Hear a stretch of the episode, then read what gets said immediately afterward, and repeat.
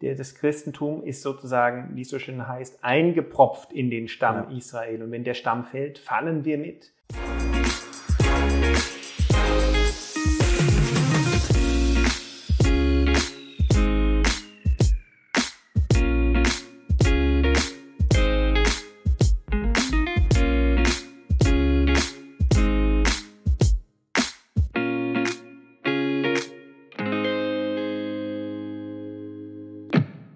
Das neue Jahr hat angefangen und wir gehen jetzt gegen Ende Januar auf einen wichtigen Tag zu, nämlich den Holocaust-Gedenktag, wo auch gerade mit ein, bisschen ein Grund ist, warum wir das Thema jetzt in den Live-Talks ein bisschen als Schwerpunkt setzen. Ich bin hier im, äh, an einem Ort, wo das auch sehr gut herpasst, nämlich der Gedenkstätte in Riechen zu den jüdischen Flüchtlingen vom Zweiten Weltkrieg. Und heute habe ich äh, Gast, wo ich mich sehr darauf freue, eben auch ein bisschen zu erfahren über seine Expertise in diesem Thema, was jüdische Flüchtlinge angeht, Holocaust insgesamt. Und wir werden ganz äh, auch explizit das Buch von der Susanna Kokkonen ein bisschen miteinander genauer anschauen, wo eben das auf sehr spannende Art vertäuft.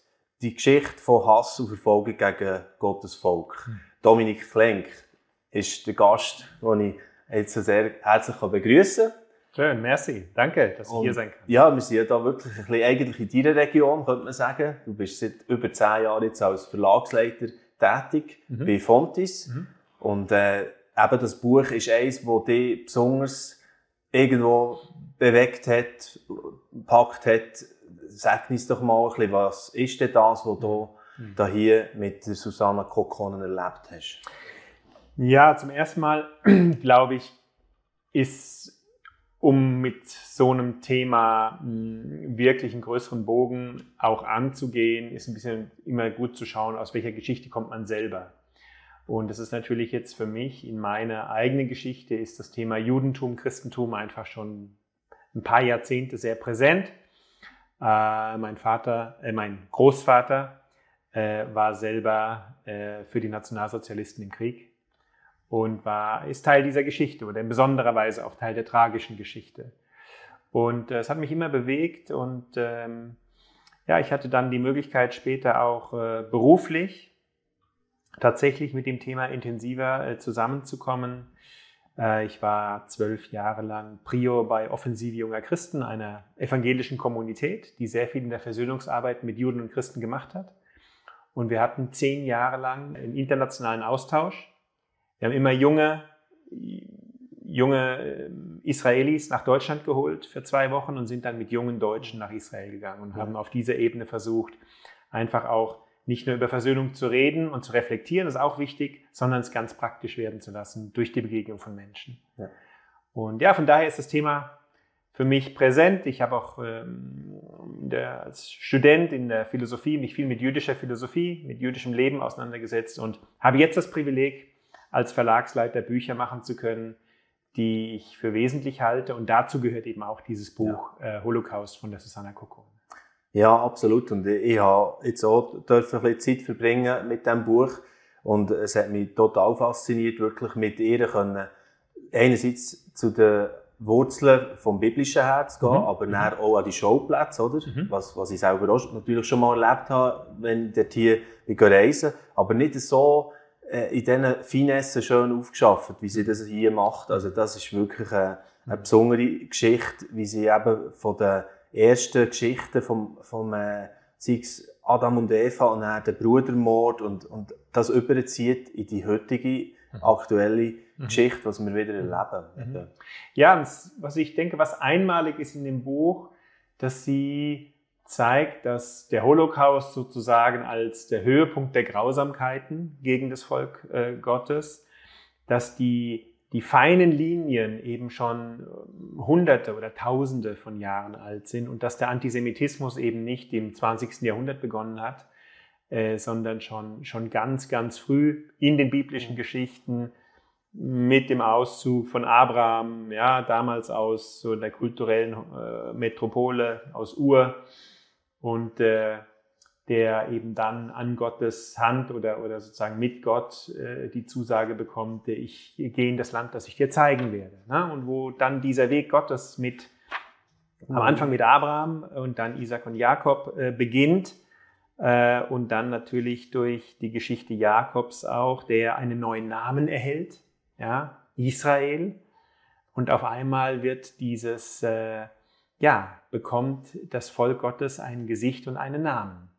Und äh, ich denke, dass die Geschichte des Antisemitismus auch eine Geschichte ist, die diesen, mh, mm, diesen Wiedergeist, dass Gott sich ein Volk auserwählt hat, dass diesen Wiedergeist ganz stark widerspiegelt. In unterschiedlichen Facetten über die Jahrhunderte, in verschiedenen Fragestellungen wurde jüdisches Leben eigentlich immer auch so ein bisschen als ein Stein im Schuh der Kultur um sie herum wahrgenommen.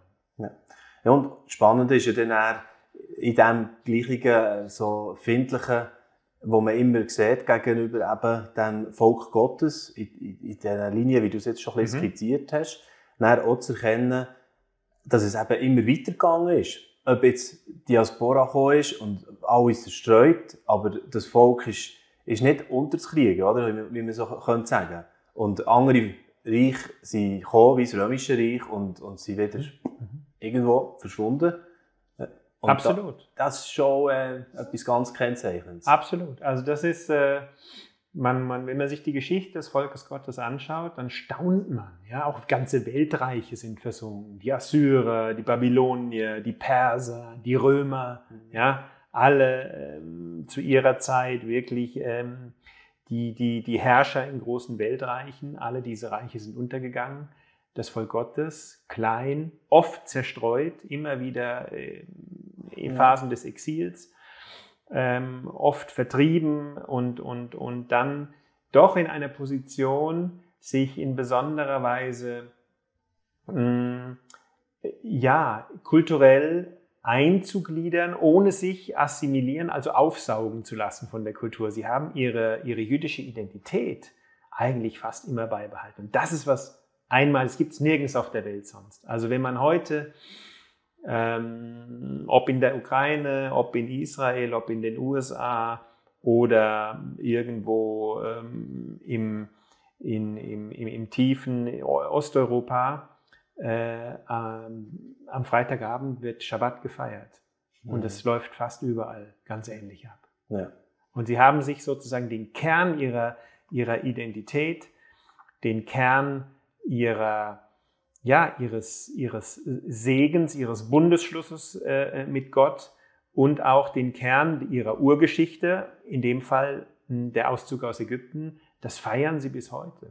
Ich habe das mal sehr eindrücklich erlebt bei einer Schabbatfeier mit einem jüdischen äh, äh, Rabbi, Rabbi Fischer. Ähm, und wir haben Schabbat gefeiert und dann erzählte er da äh, so äh, vor, allem, äh, vor allem in den auch klassischen äh, Speisen und, und den Geschichten, die dazu erzählt werden, sagte er, als wir aus Ägypten ausgezogen sind.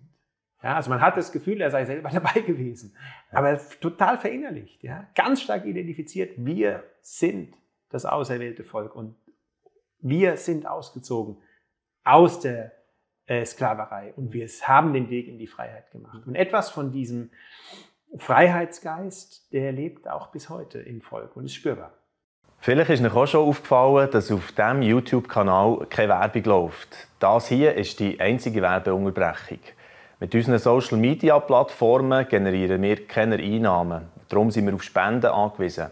Herzlichen Dank, dass ihr uns finanziell unterstützt und es so möglich macht, dass noch mehr Menschen im Glauben ermutigt werden und Orientierung finden zu aktuellen Themen.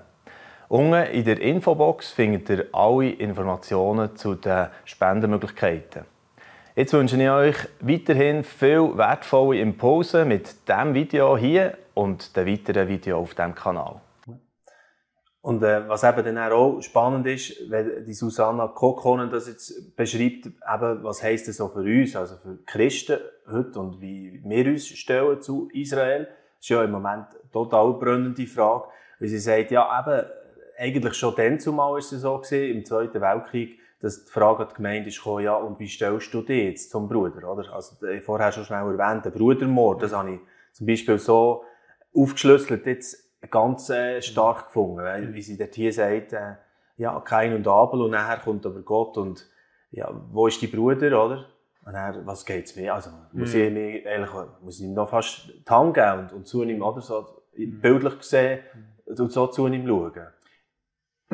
Die Courage zu haben, oder wo- ist es dann? Ja, also die Geschichte zwischen Juden und Christen ist auch eine ganz eigene. Hm. Ähm,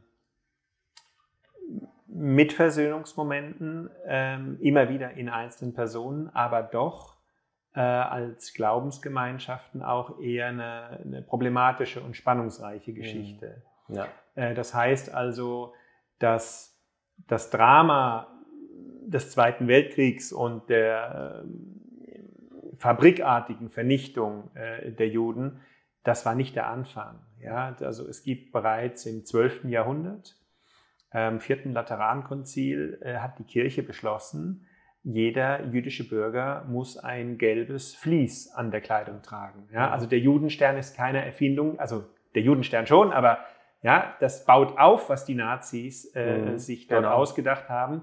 Und das hat im Grunde genommen schon, schon 800 Jahre vorher einen, einen, einen eindeutigen Vorlauf gehabt. Und äh, im ganzen Mittelalter waren die Juden immer wieder mh, Anstoß, weil man sie häufig als Sündenböcke gebraucht hat. Mhm. Also wenn die Pest irgendwo ausbrach, waren die Juden schuld.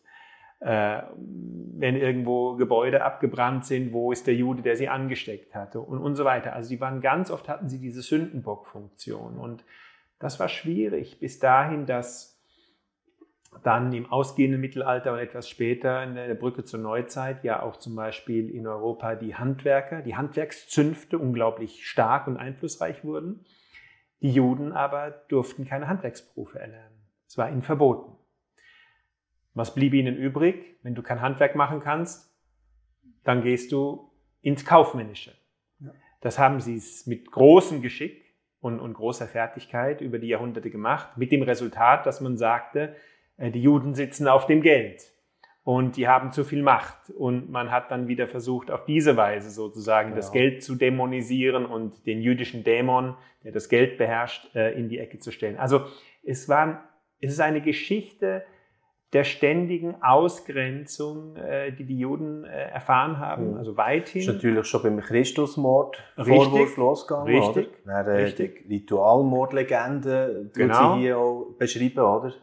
Genau, das sozusagen am, am, am, eine der klassischen Legenden ist sozusagen am Pessachfest. Mhm. äh, wo sie eben äh, sozusagen ihre, an klassischerweise aus der Geschichte an, über ihre Türstürze, die rote Farbe machen oder Blut machen, um das äh, erkennbar äh, zu machen, ähm, dass eben dort am Pessachfest auch äh, gerade man so die, die Legende oder so die, die, die, die Lügengeschichte, dass die äh, Juden eben äh, Kinder schlachten würden, um hier das Blut zu gewinnen und so. Also Hm. immer wieder auch absurd herbeigeholt, aber immer wieder auch ja, wie so eine Art äh, Ventil äh, für eine Gesellschaft. Also wenn du Probleme hast, such dir einen Sündenbock und die Probleme für alle werden kleiner, weil man kann es auf eine Person konzentrieren. Hier war über viele Jahrhunderte waren die Juden ganz besonders im, äh, im sozusagen im Fokus äh, unterschiedlicher Kulturen und ich denke, das hat eine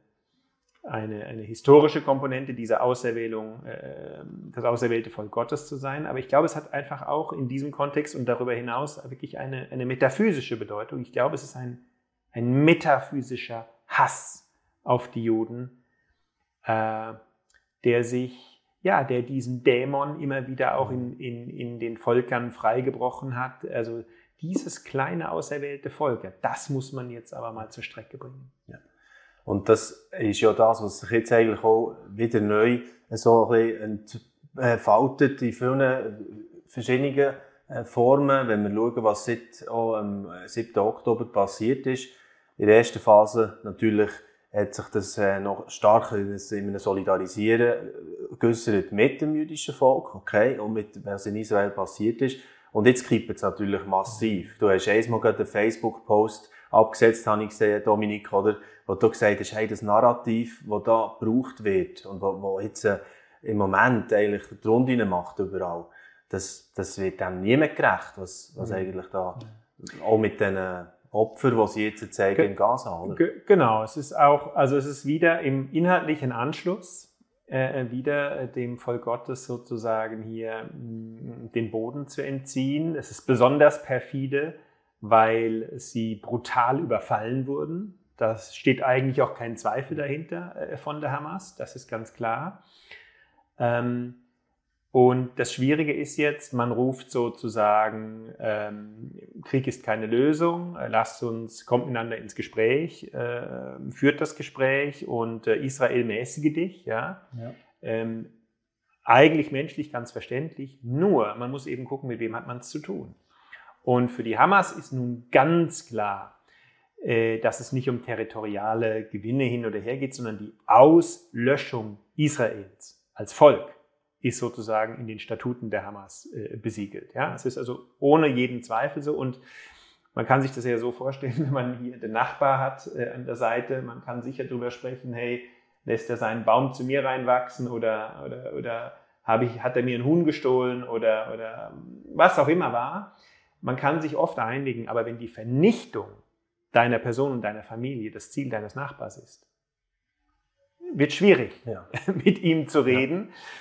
Und äh, genau äh, das äh, vergisst man eben weithin. Und dann kommt natürlich ganz schnell mh, hm, die moderne Opferrhetorik ins Spiel. Das arme Volk muss jetzt leiden. Ne? Das arme Volk, guckt euch die Palästinenser an. Und das ist auch perfide, weil natürlich muss man sehen, wie die Hamas agiert. Das erste ist, sie haben einen, einen, einen, einen brutalen Überfallskrieg äh, lanciert. Ähm, Israel hat entsprechend äh, geantwortet, entsprechend hart geantwortet. Man muss hier entsprechend hart antworten. Das muss man sich auch immer wieder vorstellen. Wir denken immer, wir haben es mit unseresgleichen zu tun. Aber wie viel Blut in Europa geflossen ist, bis die Aufklärung, die Demokratisierung, die Frauenrechte, die Menschenrechte, ja, über Jahrhunderte ein Prozess, der im Grunde genommen ähm, äh, aus Stämmen Völker und aus Völker Nationen gemacht hat. Dieser tausendjährige Prozess hat im Mittleren Osten nie stattgefunden, mit Ausnahme von Israel. In der arabischen Welt hat er nie stattgefunden. Wir haben im Grunde genommen dort eine mittelalterliche, äh, eine mittelalterliche Ethik, Auge um Auge, Zahn um Zahn, äh, verwoben mit digitaler Technik. Und das ist ein, ein, ein schwieriges äh, Amalgam, mit dem hier umzugehen ist, weil in der arabischen Welt ist die Denke einfach so, wenn ich dich schlage und du hart zurückschlägst, dann überlege ich mir, ob ich Respekt vor dir habe. Wenn ich dich schlage und du nicht hart zurückschlägst, dann werde ich beim nächsten Mal härter zuschlagen und werde mir den Bereich nehmen, mhm. der, der mir gehört, den, den, auf den ich es abgesehen habe. Und das ist natürlich wirklich schwierig. Jetzt kann man natürlich sagen, das palästinensische Volk leidet und es leidet übel, ist gar keine Frage. Nur die Palästinenser haben 2006 die Hamas gewählt, mehrheitlich gewählt. Und man muss da einfach in, in Erinnerung haben, es gibt die Beispiele in vielen Ländern der Welt, aber auch in Deutschland, in der schlimmsten und düstersten Phase, auf die wir verweisen können. Äh, Hitler wurde 33 gewählt und hat mit Hilfe der Konservativen ist er an die Macht gekommen mhm. in Deutschland. Und das deutsche Volk hat Hitlers Angriffskrieg bitter bezahlen müssen über ein Jahrzehnt Bombenteppich über Deutschland. Und was die Palästinenser jetzt ernten, ist eben genau das. Es ist hochdramatisch, aber es gibt hier keine Alternativen, außer die komplette Vernichtung der Hamas oder eine Opposition aus den Reihen der Palästinenser, die die Hamas delegitimiert. Das sind die beiden mhm. einzigen Möglichkeiten, meines Erachtens, die hier bleiben. Und alles andere ist äh, entweder ein Gesäusel von Utopisten, die meinen, wie man heute Politik machen könnte, aber man kann mit Auge um Auge, Zahn um Zahn äh, äh, Ethikern keine Politik machen. Ähm, oder es ist sogar tatsächlich noch schlimmer, der immer noch in uns sitzende Wunsch, diesen Stachel Israel tatsächlich von der Weltfläche verschwinden zu lassen. Ja, das ist total spannend, wenn ich jetzt auch noch so ein bisschen im Ohr habe, das vordere Gespräch, das wir bereits äh, ausgestrahlt haben mit dem Johannes Schwalina. Und äh, das ist ja mit ein der Grund, warum wir heute hier sind für, für diesen Live-Net-Talk, oder Dominik? Weil äh, das ist die Gedenkstätte mhm. vom Holocaust, mhm. wo hier in Riechen bei Basel steht. Und er hat jetzt zum Beispiel noch gesagt, ja, oder das Risiko kann natürlich schon sein, wie wenn man den einen Schlangenkopf abgeschlagen hat und dann sind schon vier, fünf, sechs andere, die, die, die noch stärker zurückkommen. Also das Ganze ist, und das macht es so wahnsinnig schwierig auch, oder, für die Regierung in Israel im Moment. Wie kann ich äh, angemessen darauf reagieren? Mhm. Was ist angemessen? Die grosse Frage hier.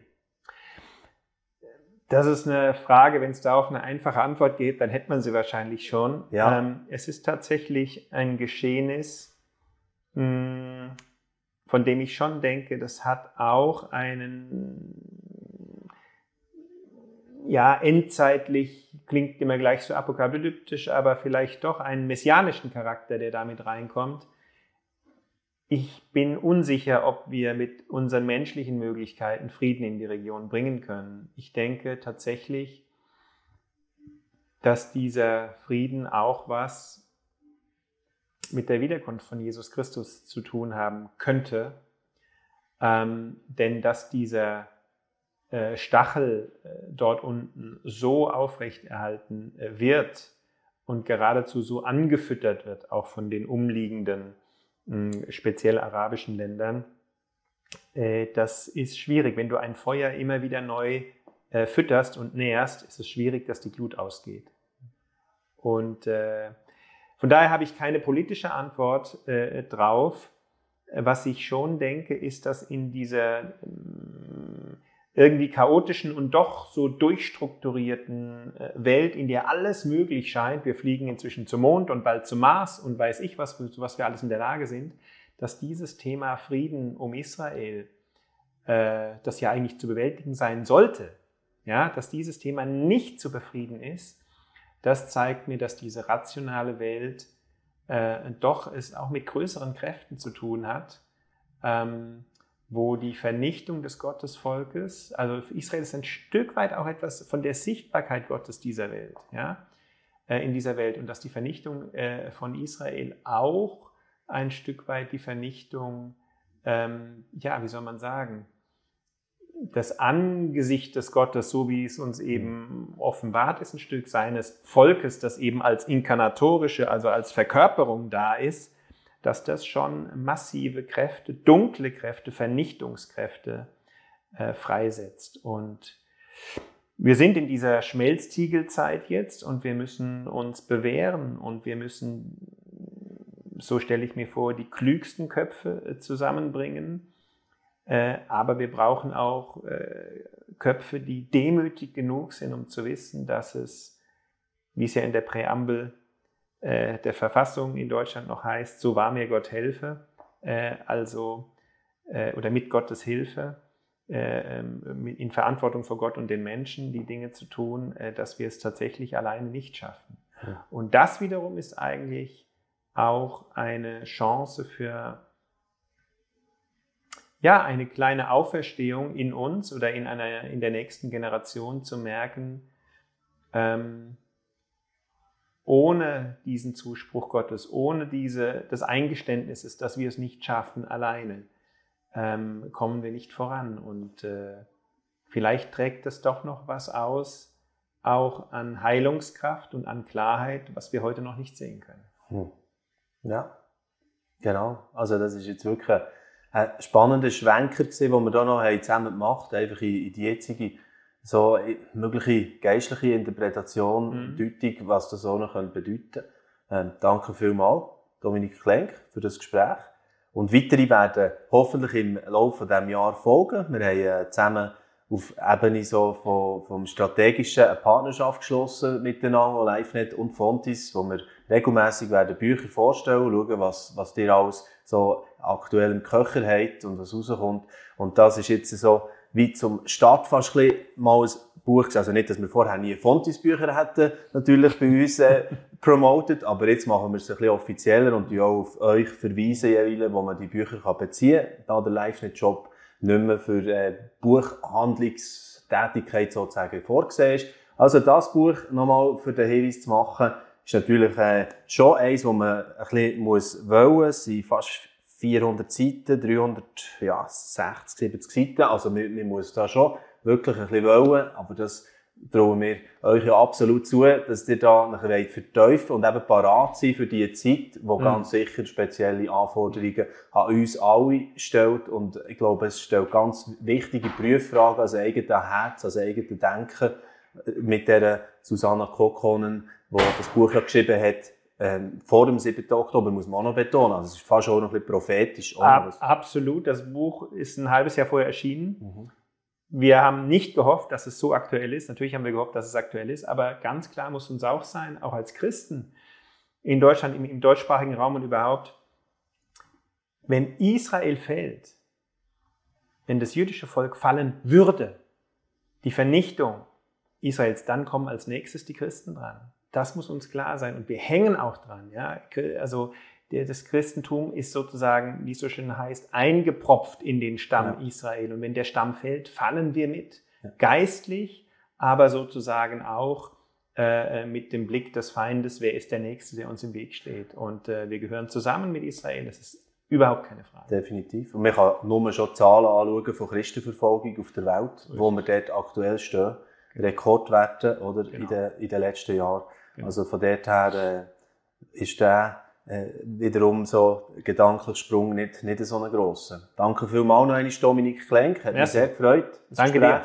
Und äh, auf bald wieder, he, können wir nur sagen. So machen wir es. Super. Und danke euch auch vielmals für euer Interesse jetzt auch an dieser Miniserie. Und äh, ich hoffe, es tut euch auch ein bisschen einladen und sensibilisieren, jetzt den Holocaust-Gedenktag ganz bewusst begehen. Und es ist ja auch immer noch am Freitag am Abend, um 6 Uhr, wieder so ein Gedenkmoment, wo, wo man einfach speziell auch an das Volk Israel denkt und, und betet natürlich für das Volk. Merci vielmals, dass wir so zusammen verbunden sind und wir sehen uns gleich wieder. Ade miteinander.